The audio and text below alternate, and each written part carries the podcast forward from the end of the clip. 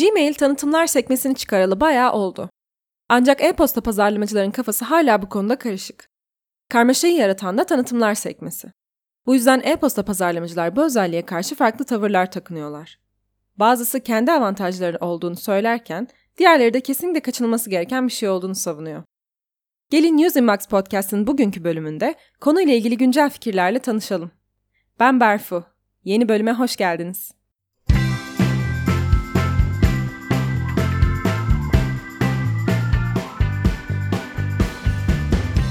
Gmail'in böyle bir özellik geliştirmesinin sebepleri, ulaşılabilirliği ve açılma oranlarını arttırmak ve kullanıcılarından gelen spam şikayetlerini azaltmak.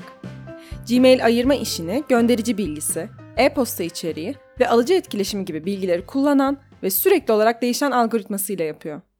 Ve tanıtım mesajlarını otomatikman tanıtımlar sekmesine taşıyor. Şimdi dilerseniz ilk olarak tanıtımlar sekmesinin faydalarıyla başlayalım. Şunu unutmayalım.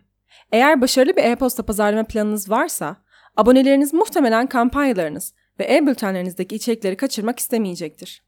Ve bilin bakalım ne? Aboneleriniz bunları tam da nerede bulacaklarını biliyorlar. Yani insanlar bu sekmeyi hali hazırda favori online mağazalarını ve diğer işletmeleri takip etmek için kullanıyorlar. Tanıtımlar sekmesi aslında etkileşimi arttırıyor. Sekmeler kendine has özellikleriyle beraber geliyor. Google bunlara annotations demiş. Bunları konu satırına ekleyeceğiniz kod parçacıklarıyla kullanabiliyorsunuz. Birincisi görsel ön izlemesi. Bu sizin ürününüz ya da e-bülteninizin içeriğine uygun herhangi bir görsel olabilir. Ve alıcılar e-postanızı açmadan da görselinizin neye benzediğini görebiliyorlar. Bunun haricinde iki tane de rozet var. Yeşil rozet indirim fırsatı gibi e-postaları, gri olansa bir promosyon kodu barındıran e-postaları öne çıkarmak için. Bir diğeri e-postalara ekleyebildiğiniz zaman aşım tarihi. Bu doğru kullanıldığında mucizeler yaratabilir. Çünkü kullanıcının e-posta içeriğinde sınırlı bir süre için geçerli bir kampanya olduğunu görmesini sağlıyor. Ve daha sonrasında da gözünün önünde tutarak daha az kampanyayı kaçırmasına olanak sağlamış oluyor. Üstelik clickbait başlıklar olmadan da aciliyet hissi yaratabiliyorsunuz.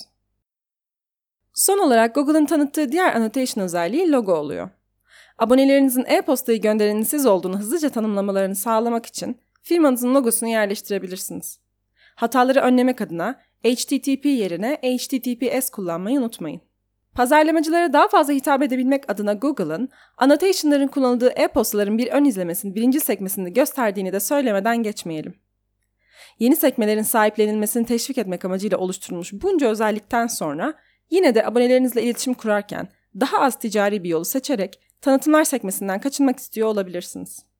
Bu tamamen anlaşılabilir ve kesinlikle imkansız değil. Ancak istikrarlı bir çaba istiyor. Bunu yapmanın en direkt yollarından biri abonelerinizden sizin e-postalarınızı birinci sekmesine taşımalarını istemenizdir. Ancak elbette ki bunun işe yaraması için yalnız bir ya da iki kişinin bunu yapması yeterli olmayacaktır. Ayrıca bunu yapmanın daha stratejik yolları da var. Temelde birinci sekmesi direkt kişisel e-postalar içindir. Bu da şu anlama geliyor. Bu sekmeye düşmek istiyorsanız sizin e-postalarınızın da onlardan biri gibi görünmesi gerekli. Çekici e-bülten tasarımlarını bir kenara bırakıp düz yazı e-postalarına geçmek işe yarayacaktır.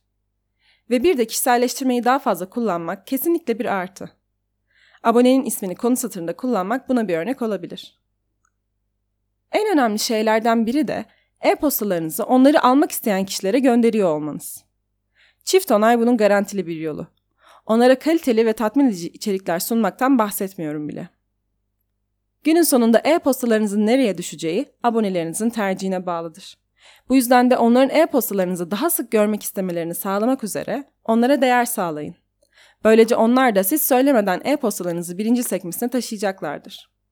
Üstelik artık tanıtımlar sekmesinin kendi özellikleriyle de neler yapılabileceğini öğrendiğinize göre oraya düşmek de o kadar kötü olmasa gerek.